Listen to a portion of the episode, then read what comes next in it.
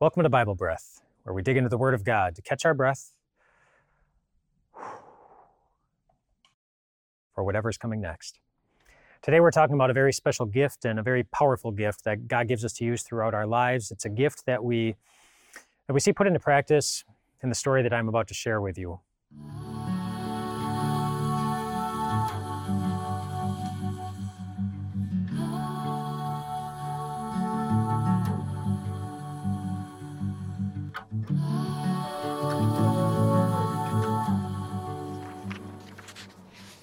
True story. A missionary was talking to the congregation in which he grew up in the state of Michigan, telling them about his recent missionary trips. He said this He said, While serving at a small field hospital in Africa, I traveled every two weeks through the jungle to a nearby city for supplies. And on one of these trips, I saw two men fighting in the city. One was seriously hurt, so I treated him and witnessed to him about Jesus, and then I returned home. Upon arriving in the city, he went on, several weeks later, I was approached by the man that I had treated earlier. He told me that he knew that I had carried money and medicine with me. And he said, You know, some friends and I followed you into the jungle that day, knowing you would camp overnight. We waited for you to go to sleep so that we could kill you and take your money and take your drugs. And just as we were about to move into your campsite, he said, we saw that you were surrounded by 26 armed men the missionary laughed as he was telling this story, and he said, "He said I was certainly all alone out there in the jungle. There was no one else there with me." But uh, but he said the man that was talking with him, he said, he said, no, no, sir, he insisted. He said, I, and I wasn't the only one to see the guards. My five friends also saw them, and we all counted them. It was because of those guards that we were afraid, and we left you alone. And so at this point in the, of the church presentation in, in Michigan, one of the men in the church stood up and he interrupted the missionary he asked, Can you tell me the exact date when this happened? The missionary thought about it for a moment and then was able to figure out, and he told him the exact date. And the man in the congregation said, You know, when you were in Africa that night, I was here at the church. I was preparing to play golf earlier that day, but then I had a strong feeling that I should pray for you and pray for your work. And it was such a strong desire that I even called various men from the church and asked them to join me and to pray for you as well. And at that point, the man who said that he had prayed asked each man who also prayed for the missionary to stand up. And they all stood up. And they counted them. How many men do you think it was? It was 26. 26 men stood up. James chapter 5 says, The prayer of a righteous person is powerful and effective. Today we're going to talk about that. We're going to talk about the gift of prayer. We'll talk about what it is, what it means, and then how to do it. Those three things as we discuss the gift of prayer. First of all, what it is. To illustrate what prayer is, I want to take you back into the Old Testament to uh, Mount Carmel. Mount Carmel is a mountain that it still exists. You can go and visit it today. And Mount Carmel is the mountain on which the prophet Elijah had a showdown with the prophets of Baal. Baal was a false god. And Elijah felt like he was all by himself, but it was it was one against 450. That's that's what it was. They decided to have a showdown to see whose God was the real God, and the way that it would work was this: they were going to go up to the top of Mount Carmel, and Elijah suggested that they that they each build an altar, and then they each put a sacrifice on that altar, and then sacrifices typically needed to be burnt up. But instead of bringing a source of fire with them, they would each pray to their God, and whichever God answered by sending fire down from heaven to start the offering on fire, that would be the true God. And so the prophets of Baal thought, okay, that sounds good. We'll give it a shot. So they went up to Mount Carmel, and Elijah politely told the prophets of Baal that they could go first. And so they did. They start putting together their altar. They got it all ready. They put the animal there, and then they prayed, Dear Baal, the name of their God. Please send fire down from heaven so that Elijah will know that you are the true God.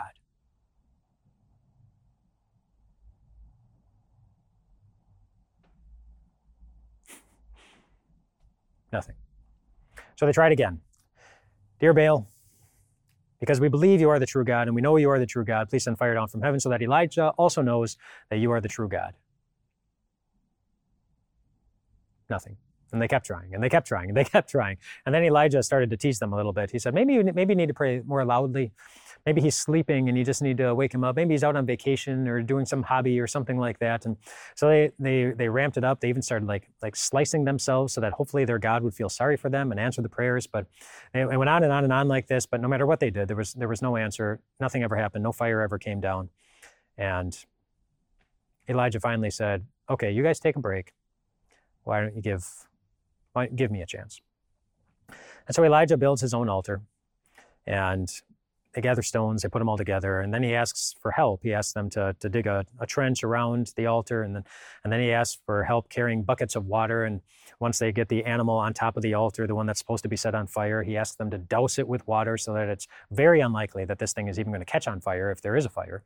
So he douses it with water and so much water that the trench that they dug around filled up with water. So every so he was stacking the odds against him, basically. But they get done with all of that, and and Elijah prays, basically, God, so that everyone here will know that you are the true God.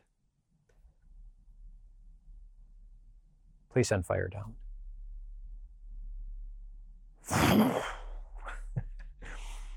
fire came down from the heaven and it consumed the sacrifice. And everyone there knew. Elijah's God was the real God, and that Elijah's God really listens when his people talk to him. And we get a good definition of prayer just by looking at that. Prayer, first of all, it's an act of worship. I mean, God's reputation was on the line. Who was going to get the honor of being named the true God? I mean, that's what we do when we worship something. We honor it as being significant and wonderful and awesome. And that's what we do when we worship God. We're saying, God, God, we, you are wonderful and significant and awesome. You are the true God. And that's what prayer is. When we go to God and talk to Him, we are worshiping Him. We are saying, God, you are greater than us. We're also saying we need your help a lot of times. But prayer is an act of worship. Elijah worshiped God. Prayer is also an act of faith. It's praying to a God that we can't see with our eyes. Faith is being confident of what we hope for and certain of what we don't see. That's how the Bible defines faith.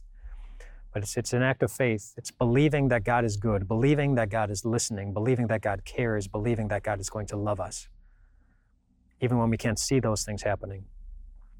Elijah didn't see any indication that the fire was going to come down, but, but he knew God was listening. He had faith. Prayer is an act of worship. Prayer is an act of faith. And then prayer is also commanded.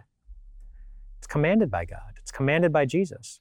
I mean, Jesus said very simply in Matthew chapter 6 you should pray. you should pray. You should talk to your Heavenly Father. And think about what it means that Jesus wants us to do this. What it means that God commands us to pray. Philippians chapter 4 is another place where we are commanded to pray, where the Apostle Paul writes this He says, Let your gentleness be evident to all. The Lord is near.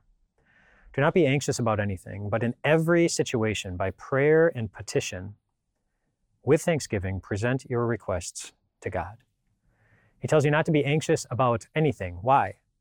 Why are we supposed to not be anxious about anything? And, and he says that just before he commands us to pray. So, really, what are we supposed to remember before we begin to pray? We're supposed to remember that we're not supposed to be anxious about anything, but the reason why we're not supposed to be anxious about anything is because the Lord is, did you catch it? The Lord is near. The Lord is near. And why is that important to remember? Well, ask Abram. In Genesis chapter 15, Abram was he was discouraged. He had lived 75 years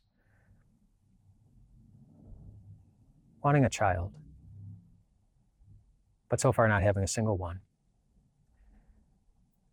And then Genesis 15, the Lord comes to him. The word of the Lord came to Abram in a vision and says, Don't be afraid, Abram. I am your shield. I am your very great reward. In other words, I am with you. And then he assured Abraham that he was not only going to have a son, but he was going to have descendants as numerous as the stars in the sky. All of that was going to happen because the Lord was with him. The Lord was his shield. The Lord was his reward. Ask Hagar why it's important to remember that the Lord is near. Hagar and Ishmael. Hagar, Hagar was a woman who had been exiled from the place where she had been living, and she took her young son Ishmael with them, went out into the desert where Hagar was convinced that they were both going to die. She left her son under a bush and she went off to she went off to be far away from him because she couldn't stand the sound of him sobbing and weeping and crying as he was dying. And then an angel appeared to Hagar said, What's the matter, Hagar? She said, She was crying. Don't be afraid. God has heard the boy crying as he lies there. And then God provided something for Hagar and Ishmael. God provided the means to live by opening their eyes so that they could see a, a, a spring of water where they could go and get a drink and be refreshed and, and, keep, and keep going. Hagar knew that it was important that the Lord was near to her and the Lord was paying attention. It kept both her and her son living. It gave them both a future. Isaac, Isaac learned how important it is that the Lord is near. Isaac went through his own troubles as he grew up, his own, his own family issues. His life was in danger many times, and the Lord appeared to him one night and he said, He said, I'm the same God that Abraham had. Don't be afraid. I'm going to be with you too. Ask Joshua how important it is to remember that the Lord is near. As Joshua was taking the place of Moses as the leader of Israel, the Lord said, Have I not commanded you, Joshua? Be strong, be courageous, don't be afraid, don't be discouraged, for the Lord your God will be with you wherever you go. And then we watched the life of Joshua from there, and the Lord was with him. And it was marvelous. We see the importance of the Lord being near us as we look at the life of a man named Gehazi. Gehazi was training under a prophet named Elisha, and one day they were surrounded by armies, and Gehazi said, he said, he said, that's it, we're done, we're dead, we're toast. And Elisha prayed that God would open his eyes so that Gehazi would be able to see what the Lord does. And God did. He opened the eyes of Gehazi and saw that they were surrounded not just by a large army, but surrounded by even more angels who were there to defend them and take care of them. Those who are with us are more than those who are with them, Elisha said to Gehazi. The Lord was near to them, and they were safe. This is what Jesus promised. As he was leaving his disciples, as he was getting ready to ascend back into heaven after accomplishing his work as our Savior, he said to his disciples, Surely I am with you always to the very end of the age, that Jesus himself is with us. Jesus himself is near us. David wrote something really significant about the Lord's presence near us in Psalm 118, where he said, The Lord is with me, I will not be afraid. What can mere mortals do to me? He said. And the word mortals is interesting because you can translate it to also be the word flesh. So you could picture David saying, The Lord is with me, I will not be afraid. What can my own flesh even do to me? And David knew his heart. It's just like our hearts. We give God so many reasons to just turn his back on us. But David was reminding us that not even our flesh, not even our sinful flesh, is going to compel our Heavenly Father to not be near us. The Lord is near us. It's in His name, Matthew chapter 1. The virgin will conceive and give birth to a son, and they will call him Emmanuel, which means God is with us. And what kind of God? A God who crams himself into the, to a womb for nine months to love us, to grow up and forgive us. That God is with us a God who will come out of that womb and be stabbed with nails and hang from a tree to assure us that we will always be in God's family and our Heavenly Father is listening. We pray because the Lord is near. The Lord is always near. The command to pray means that God believes that He is near to us and that He wants to help us and that He's ready to do that. And so, how do we do that? How do we pray?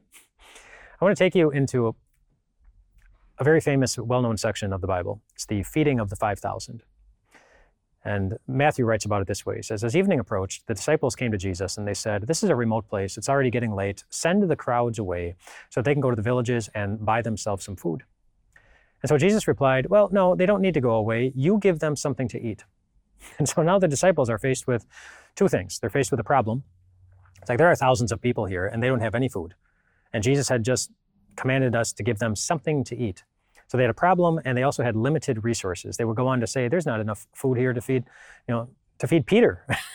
it's like you expect us to feed thousands and thousands and thousands of people. There's a problem. There were limited resources. And they said, there's no way, there's no way that we can do this. There's no way that this that we're going to be able to get through this in the way that God wants us to. And now keep in mind something about the context of when this happened in Jesus' ministry. By this time in Jesus' ministry, the disciples had already seen Jesus heal leprosy, heal a centurion's servant without ever seeing the servant. They had seen Jesus heal Peter's mother-in-law of a fever, of a fever. They had seen Jesus calm a violent sea. They had seen Jesus heal a paralytic. They had seen Jesus heal a woman who had been sick for 12 years. They had seen Jesus raise a girl from the dead. They had seen Jesus drive out an evil spirit. They had seen Jesus heal a demon possessed man. They had seen Jesus change water into wine at a wedding. They had seen Jesus heal a man who had been an invalid for 38 years. They had seen him do all these incredible things. And yet, when Jesus commanded them to do something that was hard, maybe impossible because it was a problem and there were limited resources, you know what they never did? You know what never occurred to them? It never occurred to them to ask Jesus for help. It never occurred to them to ask Jesus for help. James chapter 4 says something really significant about prayer and how it works. He says, You do not have because you do not ask God. God sometimes waits for us to ask Him for things before He gives. And before He gives things that He could so easily give. And why does He do that? Because He wants us to intentionally remember Him he wants us to remember that the Lord is near and to put that remembering into practice by going to Him in prayer and involving God in all the aspects of our lives. And sometimes, sometimes He withholds good things from us that He knows we could really use right now because He's waiting for us to engage Him in our life. How does prayer work? It works when we ask. But look in the Bible. I mean, prayer isn't prayer isn't just asking. It's often what people think about with prayer, but prayer is talking to God about any number of different things. And there are many ways to organize your thoughts on on prayer, your thoughts to God. But let me give you one specific way that's been proven to be pretty useful for many people. Uh, the Bible doesn't command us to pray this way, but it's been useful for a lot of individuals, including myself. And the particular way to pray, to remember all the different things that we want to pray for, I want you to think of the word acts you know, like the, the, the fifth book of the New Testament Matthew, Mark, Luke, John, Acts. think of the letters A, C, T, S. And think of each of those letters meaning, um, representing a word that helps us remember the different things that, uh, that we should pray for. Uh, a for in the book of Acts, you can take it to mean adoration. Uh, another word for adoration is praise. Praise God. So in our prayers, we can we can praise God. Read through the Psalms, and you'll see you'll see the, um, the psalm writers doing this many, many times. God, you are great. God, you are my rock. God, you are king. God, you are merciful. Just pointing out to God the things about God that we find so wonderful. Adoration. It's a great way to start prayers because then it reminds us what kind of God we are praying to. It's the God who made the universe, the God who can do anything, the God who sacrifices, the God who loves, the God who gives, the God who serves, the God who washes feet, start your prayers maybe with an adoration statement. Like, God, one thing that is wonderful about you, one thing I adore about you is, and it'll really set the tone for the rest of your prayer because it will help you remember the God that you are praying to. Uh, so after the letter A comes the letter C in the word acts. Adoration, then confession. We also find this throughout the Bible individuals confessing sins to God. You read through the Psalms too, a confession of, God, I'm not worthy. God, I've been sinful from birth, sinful from the time my mother conceived me. My sins are too numerous to count. Honestly admit your sins to God. There's value in doing this. Unloading to God the things that weigh down your heart, the things about yourself that weigh down your heart. Let God hear those things. Let God hear that you are mindful of those things. And then, after you have done that, follow up with the T. A, adoration. C, confession. T, thanksgiving. And what can you thank God for after confessing your sins? The forgiveness that is already yours because of what Jesus already did. You can start there. But then go on. Thank God for other blessings in your life. Thanks, thank God for other people in your life. Thank God for the challenges in your life that, that force you to come closer to God and force you to lean on Him. Thank God again and again and again. Do it throughout the day. Acts A, adoration, C, confession, T, thanksgiving, and then S, supplication, which is maybe not a word that we use very often, but it's, it's a synonym for ask. And so a supplication is a request. And this is the part of the prayers where you ask God to do things for yourself, to do things for others. And remember, just Sometimes God does not act because we do not first ask. And so ask, and He invites you to ask again and again and again and again. You can ask about anything. If it's important to you, it's important to your Heavenly Father. If it's important to the people around you, it's important to your Heavenly Father. And remember that God can do anything. Nothing is impossible for him. And so you adore and you confess and you thank and you and, and you offer supplications, you ask. And how will God answer your prayers? The Bible has many examples of different ways that God answers your prayers, but we can summarize it in, with three quick points. God will sometimes say yes to your prayer. He will sometimes answer just the way you ask him, just like Elijah on Mount Carmel. He asked for fire and God sent fire. God said yes. God might also say wait. He might ask you to wait. Abraham was 75 years old when God promised him that he would have a son, the son for which he had been praying. It was another 25 years before Abraham would see that son, before that son would be born. He made him wait for good reasons. God always knows when the timing is best. He made him wait, just like sometimes he makes us wait. And so don't give up praying. Pray persistently, pray regularly, over and over, again and again. And then the third way, so God might say yes, He might say wait, and then He might say, I have something better in mind for you. you might take that as God saying no.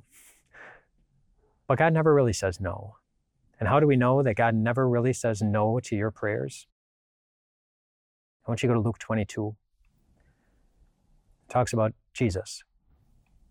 It shows us Jesus praying. The night that he was betrayed, the night before he would die took his, to some of his disciples with him, and Luke tells us that Jesus withdrew about a stone's throw from them. He knelt down and he prayed, Father, if you are willing, take this cup from me. Yet not my will, but yours be done. And so Jesus prayed for two things, and God could not say yes to both of them. He prayed that this cup be taken from him, which was another way of saying, God, I don't want to go through with the suffering that's, that's going to take place here the whip, the nails, the cross, the thorns, the death. Take this cup from me. The other thing he prayed for was that God's will be done. And what was God's will? To forgive us, to save us. And that can only ha- that could only happen by the whip and the nails and the thorns and the cross. So he couldn't say yes to both those things. He really did have to say no to one of them. And so he said no to taking that cup away from his perfect son. So that you and I would always be able to walk through life knowing that because he said no to him, he will always say yes to loving us and treating us as members of his own family and members of his eternal kingdom. That's how we know God will never really say no to your prayers, not in the sense that he just shuts you down or there just isn't listening. He always says yes to loving you in the way that He knows is best. And so, in that sense, if there's something that you pray for and He doesn't give you exactly what you're praying for, it means that He has something better in mind, something that will do more good, something that is more needed, more useful, more necessary. So keep praying. Pray to your Heavenly Father. He's always loving you, He's always listening.